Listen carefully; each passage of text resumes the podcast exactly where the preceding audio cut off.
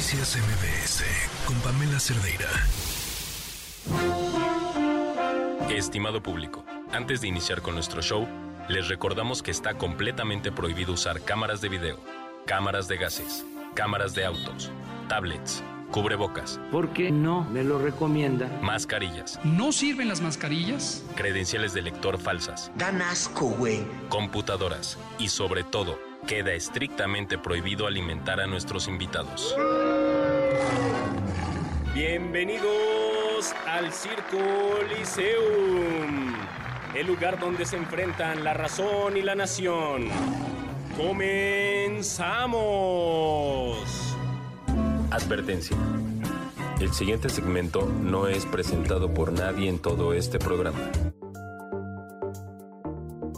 Hoy tenemos una invitada que ha revolucionado la forma de hacer política. Es, yo creo que es una fuera de serie, y además me da muchísimo gusto que nos acompañe porque nos va a dar la oportunidad de conocerla desde un ángulo que estoy segurísima nunca habían visto. Bienvenida, Sandra Cuevas. Muchas gracias. ¿Cómo Entonces, fue tu infancia? Fue una infancia feliz, pero muy difícil. Yo veía, como ahora, las cosas de forma distinta. Entonces, pues no, no me veían jugando, nunca me veían con una muñeca, nunca me veían jugando a la casita o, o lo que hacen los niños, estar en las calles corriendo, ¿no? ¿A qué se dedicaban tus papás? Eh, ¿En dónde creciste? ¿Tienes hermanos? Vengo de una familia de comerciantes. Uh-huh.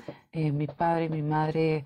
Eh, son personas muy disciplinadas. Mi papá es un hombre muy, muy bueno. Mi mamá es una mujer fuerte, eh, es una mujer muy inteligente. Dice ella, hija, yo nací inteligente, es muy sabia. Ajá.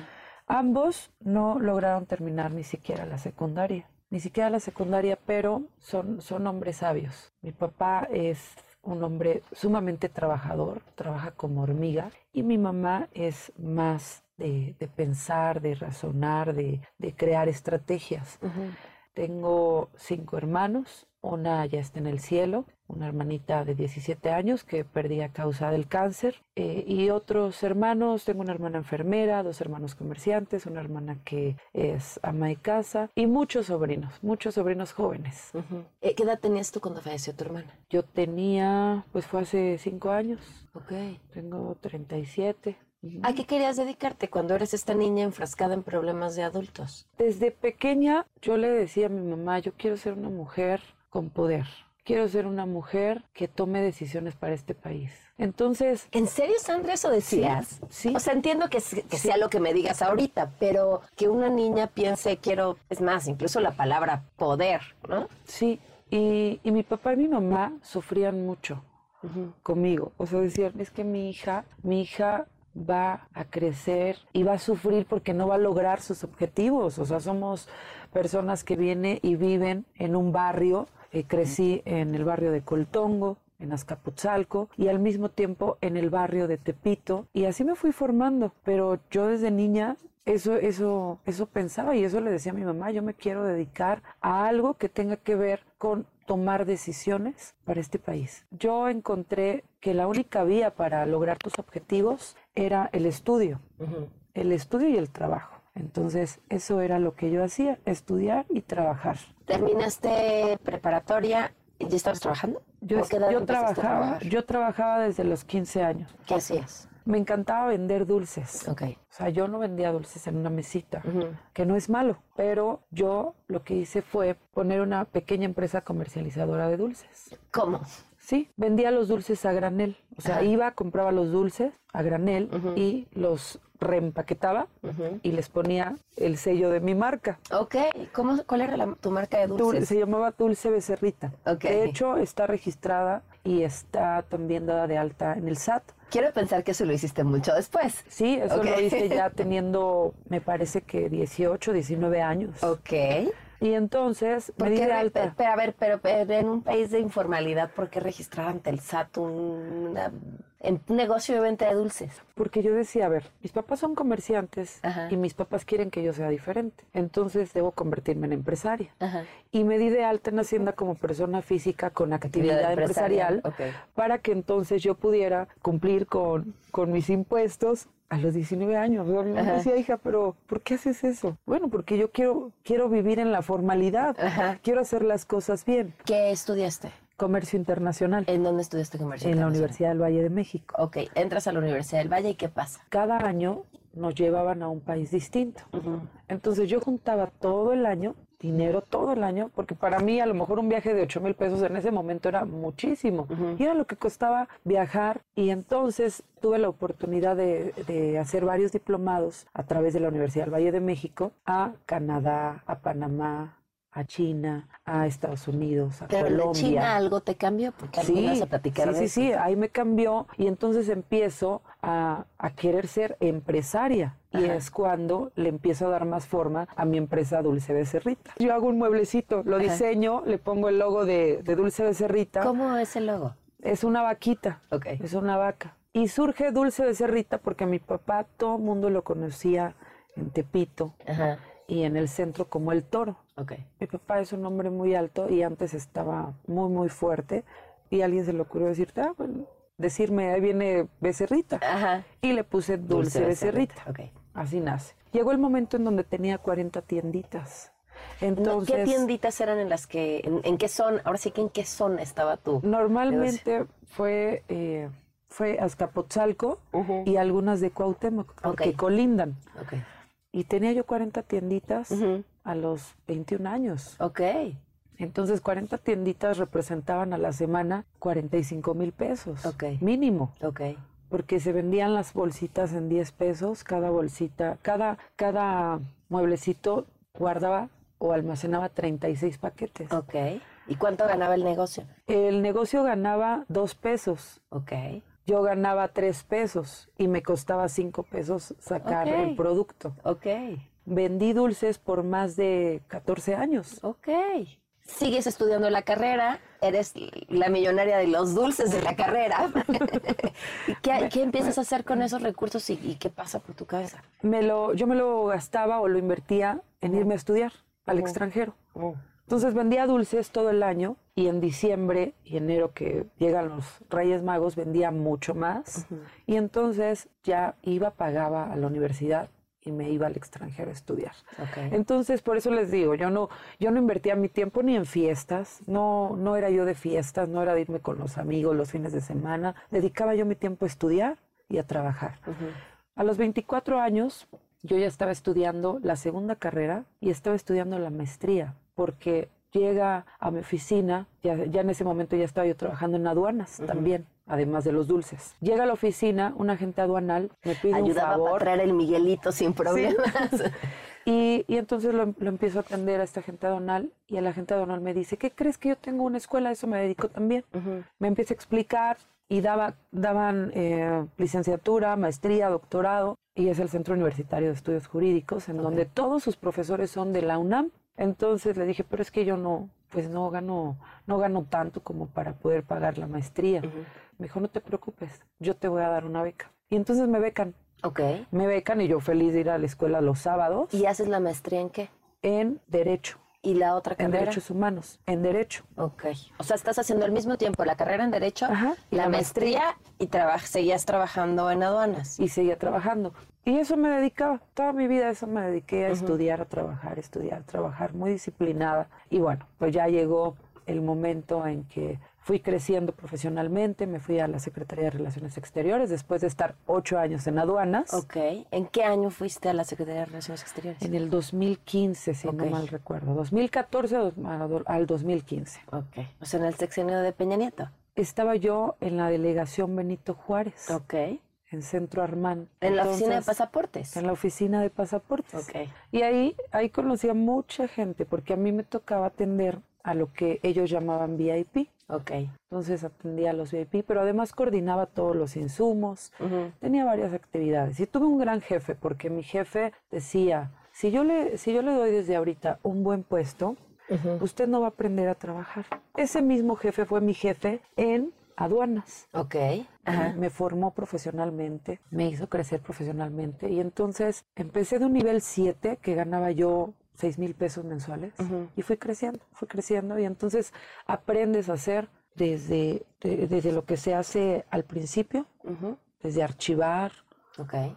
todo, todo, todo el proceso. Uh-huh. Y entonces sabes, sabes dirigir una institución. Claro, porque ya lo hiciste. ¿Cuánto tiempo estuviste ahí? Nueve años. Nueve años. ¿Y llegaste hasta qué nivel? Llegué a ser jefa, jefa de departamento. Uh-huh. No, era muy difícil. Con mi jefa era muy difícil. Me dediqué a la sociedad civil. Uh-huh.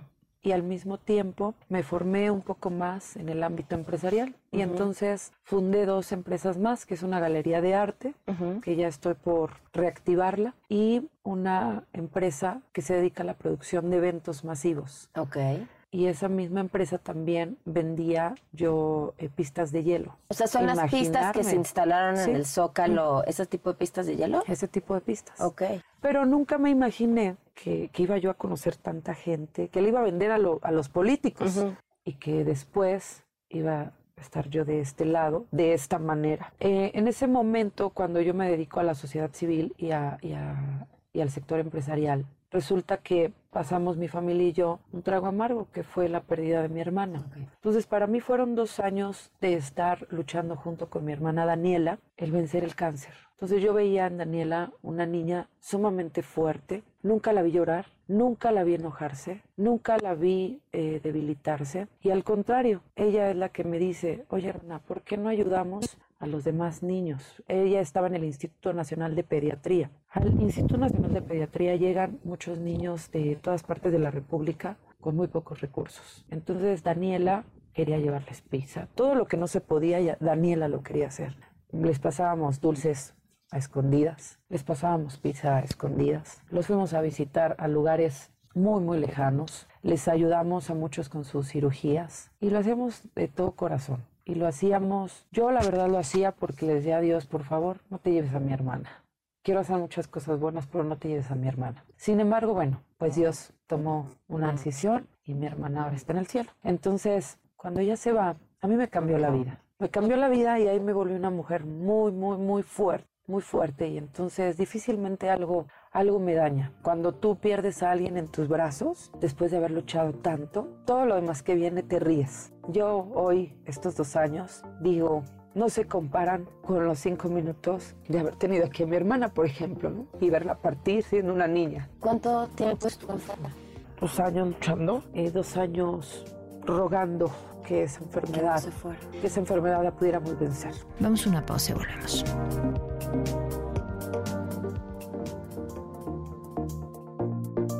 A ver, y entonces llegas al lugar que no te imaginabas. Eh, a través, eh, y corrígeme si me equivoco, de Monreales, que se da este acercamiento.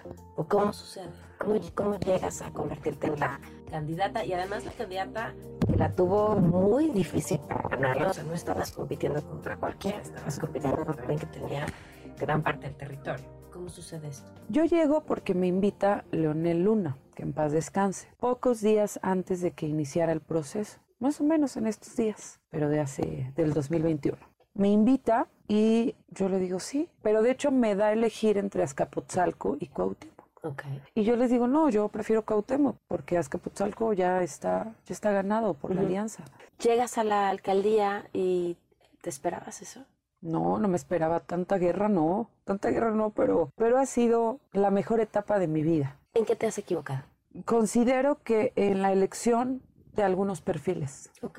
Porque hay gente que no está preparada para el cargo. Hay gente que, que con tantito poder se, se transforma. Gente que no entiende que uno viene al servicio público a ser el empleado de los demás. Y muchas cosas se pudieron haber evitado si hubiéramos contratado otro tipo de perfiles. Sin embargo, yo me hago responsable porque yo los contraté. Entonces asumo las consecuencias. Sin embargo, esa, esa ha sido una de las, de las fallas. ¿Quién te las ha puesto más complicadas en esta posición? No, pues en su momento definitivamente fue Claudia Sheinbaum Pardo, mm. ya hoy candidata a la presidencia. Sí, fue ella. La alcaldía, ¿no?, que entraron y que habían encontrado propaganda de... Eh, ¿Qué pasó con esa historia? ¿Cómo, cómo, cómo fue? ¿Cómo se vivió detrás? Pues es que no, nos hicieron muchas cosas. Eso fue ya de lo último. Ajá. Yo, yo me iría a los inicios cuando quisieron meterme al reclusorio por haberle pegado supuestamente a tres policías. Claro. Que yo no sé qué fuerza puedo tener para poder pegarle y desarmar y secuestrar a tres policías yo sola. Pero bueno, así lo, así lo plantearon y yo me reía. O sea, yo me reía y decía, ay, no puede ser que, que pasen estas cosas. No me preocupaba ver a mi papá y a mi mamá, eh, que pues ellos se mortificaban. Y yo, es que no va a pasar nada, uh-huh. no va a pasar nada. Yo confío mucho en Dios, entonces digo, no, Dios, Dios pues sí, me no te cuida. La ley, no sé. Yo confío en Dios y, y le digo a mi hermano, oye, hermana, ayúdame, ayúdame, porque esto sí ya se puso complicado. Y entonces siempre ando confiada por eso. Pero después, en las obras, en las obras siempre nos estuvieron bloqueando las obras, eh, no nos dejaban trabajar, luego ya pasó lo de los granaderos, que llegaron más de trescientos granaderos por unas cajas de volantes que... que hoy, digo, todo eso se pudo haber evitado. ¿Por qué, por qué no, por qué no escuchar a la gente? ¿Por qué no trabajar en equipo? ¿Por qué, por qué no aceptar que pensamos distinto, pero no por eso vamos a ser enemigos? Bueno, porque querían la alcaldía, ¿no? Y parecía que la intención inicial era justo bajarte de la alcaldía. Y mire, ni me bajaron, aquí seguimos en la alcaldía, y mejor me bajó la alianza. Era lo que te iba a decir. ¿No? Mejor me bajó la alianza. Este... No vas por la vida siendo amigos, precisamente. Yo siempre lo dije, a ver, aquí no venimos a ser amigos. Tú querías, tú querías contender, ser considerada para ser candidata a jefa de gobierno. Así es. Y esto te llevó a esta división, eh, prácticamente deslinde completo de la alianza. Pero no fue por, no fue por, por querer y que no me hayan elegido a mí, no, ¿Por sino por las formas. Okay. Porque impusieron a un candidato que ni siquiera lo midieron. Tú tenías tus métricas. Yo tenía eh, mis métricas, so, en ese momento era mucho más popular que Santiago. Ajá. Teníamos diferentes potencias, pero bueno, ya lo hecho hecho está, para mí es su historia. Eh, ¿Vas a votar por Clara? No, no voy a votar por Morena. La Cuauhtémoc la van a perder. ¿Por qué? La gente quedó muy enojada, la gente quedó muy lastimada. Hay algo que no entendieron, por más que nos golpetearon, yo cuidé mi territorio. Yo soy de territorio. Me hice... como una familia con los liderazgos de Cuauhtémoc, uh-huh. con los principales liderazgos, así como con los liderazgos pequeños, que todo suma, en una elección todo suma. Y entonces, precisamente ayer en la noche, a las nueve de la noche, tuvimos una reunión, ya todos los liderazgos, todos. Y entonces les, les comenté, a ver, lo que nos hicieron, P A N, P R I, P R D, fue una humillación, fue una traición, porque entonces ahora no solamente no me dejas contender por el gobierno de la Ciudad de México. Ahora también me bloqueaste para no contender por una alcaldía que por supuesto hubiera ganado yo la reelección y hubiéramos arrasado. ¿Por qué? Porque me estás castigando porque te exhibí. Uh-huh. Pero pues mentiras no dije, dije lo que estaba pasando. A ver, cuéntame de este evento en el que te presentas. Yo ya sabía que me iban a cerrar los caminos, era lógico. O sea, a, a nadie le gusta que le digas sus verdades, a, a nadie le gusta que los exhiban. Era lógico que iba a pasar esto, pero, pero, pero aún así seguimos hablando con la alianza y al final, pues, no se dio nada. Entonces, yo formo mi propia organización política con miras a convertirlas, eh, convertirla en un partido político, uh-huh. pero además para tener una plataforma que me permita, a través de la sociedad civil organizada, seguir construyendo para la capital y para okay. el país. Y eso es lo que vamos a hacer. ¿Por qué? Porque yo soy muy buena en el territorio. Yo soy muy buena en el territorio. O sea, lo hice hace cinco años, siete años, a través de mi fundación, uh-huh. por México Bonito. Y ya teníamos un capital muy importante en una demarcación. Fuimos creciendo, nos fuimos eh, metiendo en otras alcaldías. Y ahora ya con mucho más experiencia, con, con más aliados, pues vamos a seguir caminando. ¿Cuál es tu plan? O sea, tu proyecto a mediano y largo plazo, ¿cuál es? Primero, construir y formar esto como un partido político, pero tienes que esperar a que pase este proceso electoral, así supongo, es, ¿no? Y así juntar es. Una serie de firmas. Así y, es. ¿Y luego? Crear un movimiento, formar un movimiento con gente que quiera ver a una ciudad distinta, que, que aspire a cosas grandes. Yo sí quiero que los mexicanos, que, la, que los capitalinos quieran ver a sus hijos estudiando en el extranjero, quieran ver a sus hijos concluyendo una carrera en lo que más les guste, que lleguen a la universidad. Sí quiero que los comerciantes se transformen y sean personas emprendedoras, que después se conviertan en grandes empresarios que generen riqueza a este país, que generen empleos a este país. Sí quiero que los locatarios de los mercados públicos quieran tener un mercado impecable, que los mercados sean no solamente patrimonio de la Ciudad de México, sino sean reconocidos a nivel internacional, que todo el mundo quiera venir a nuestros mercados, pero a través de la disciplina, del orden. Deseo que los empresarios hagan lo correcto, que no abusen. ¿Cuál es el, el papel de la alcaldía y las capacidades de la alcaldía ante un problema que sucede en varios lugares de la ciudad, en, que sucede en la Cuauhtémoc, no de ahora, lleva mucho tiempo sucediendo, que es el hipoteca de los grupos eh, criminales en temas como el cobro de derecho de piso? ¿En qué lugar y, y, y, y qué tanta capacidad de acción tiene ahí la alcaldía? La capacidad es mina, mínima, aunque hemos entrado mucho. Uh-huh. Eso es un tema que le corresponde atender al gobierno de la Ciudad de México y al gobierno federal. Sin embargo, aquí en Cuauhtémoc hemos sido un gobierno cercano. Entonces, hemos atendido los problemas de, de extorsión. Uh-huh. Incluso los problemas de extorsión dentro de la misma institución. Yo okay. he corrido a muchísima gente, a muchísima gente que llegaron con la misma forma de, de operar. Oye, Sandra, veo, platico contigo y, y encuentro una Sandra de contrastes. Esta eh, mujer fuerte y que habla de sí, pero disciplina y orden y, y, y entrona y pásenme la camioneta y pásenme la moto y yo me subo y voy y cargo cajas y muevo y ayudo a apagar el incendio. Y quien, quien te conoce eh, de entrada... pareces hasta tímida. Eh, había tenido la oportunidad de entrevistarte en, por teléfono en otras ocasiones y te escucho y, y, y, y digo, no es la misma. Eh, ¿Cuál eres? Es que en el territorio yo me transformo. Ajá. Cuando estoy trabajando yo soy otra. Ahí va, yo me transformo. Ajá. De hecho, hace, hace unos días estaba yo limpiando mi casa, su casa, y quería yo mover un sillón. Les digo, es que no lo puedo mover. No lo puedo mover, no, o sea, no, está muy pesado. Uh-huh. Pero si me haces enojar, aviento el sillón. Ok. Pero ya es mi forma, pero, pero sí, ya en lo privado soy totalmente distinta. Totalmente distinta. Soy callada, soy... Eh, bueno, callada con, con la gente que no conozco, pero, uh-huh. pero ya en familia soy sumamente bromista, sumamente alegre. Me encanta cocinar, me encanta limpiar mi casa. Uh-huh. ¿Cómo te ves en diez años? ¿Qué quieres para ti en tu vida personal y en tu vida profesional? Bueno, en mi vida profesional yo me veo... en la política, uh-huh. me encanta, me encanta hacer política, me veo ayudando, me veo con el mismo carácter, con la misma fuerza. Uh-huh. Personalmente, me encantaría tener un bebé. Okay. Quiero tener un bebé, pero quiero que tenga papá, o sea, no quiero tener un bebé sola. Uh-huh. Quiero que tenga a su papá y quiero tener mi propia familia, quiero que me acompañen, que estén conmigo en mi trabajo. A ver si me lo encuentro porque son muy difíciles los hombres.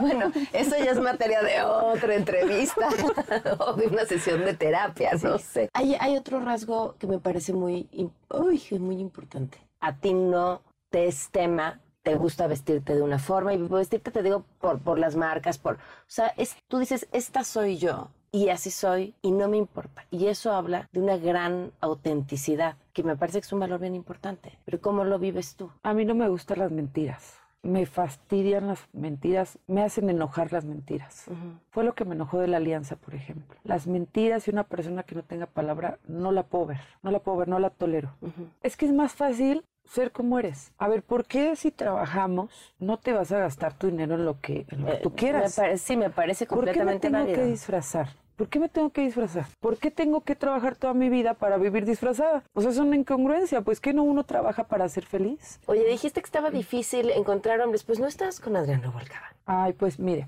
Adrián es un hombre... Yo le digo Rubalcaba siempre, no le digo Adrián. Rubalcaba es un hombre muy lindo, muy lindo, muy, este... muy sensible, muy, muy cariñoso. Y yo soy muy ruda. Pero ya cuando él se pasó al otro partido, ya, ya, no, ya no continuamos. Pues es que él ya obedece a otros intereses. Ya su jefa es Claudia Sheinbaum Pardo. Uh-huh. Entonces, pues ya tiene un proyecto. Y yo le deseo mucho éxito. Lo adoro, lo amo.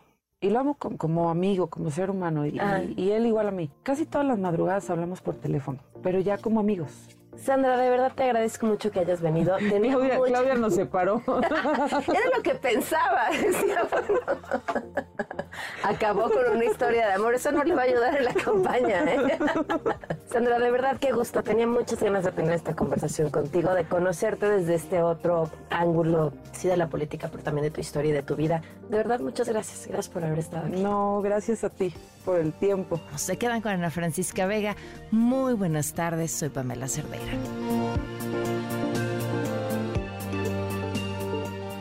Noticias M V S con Pamela Cerdeira.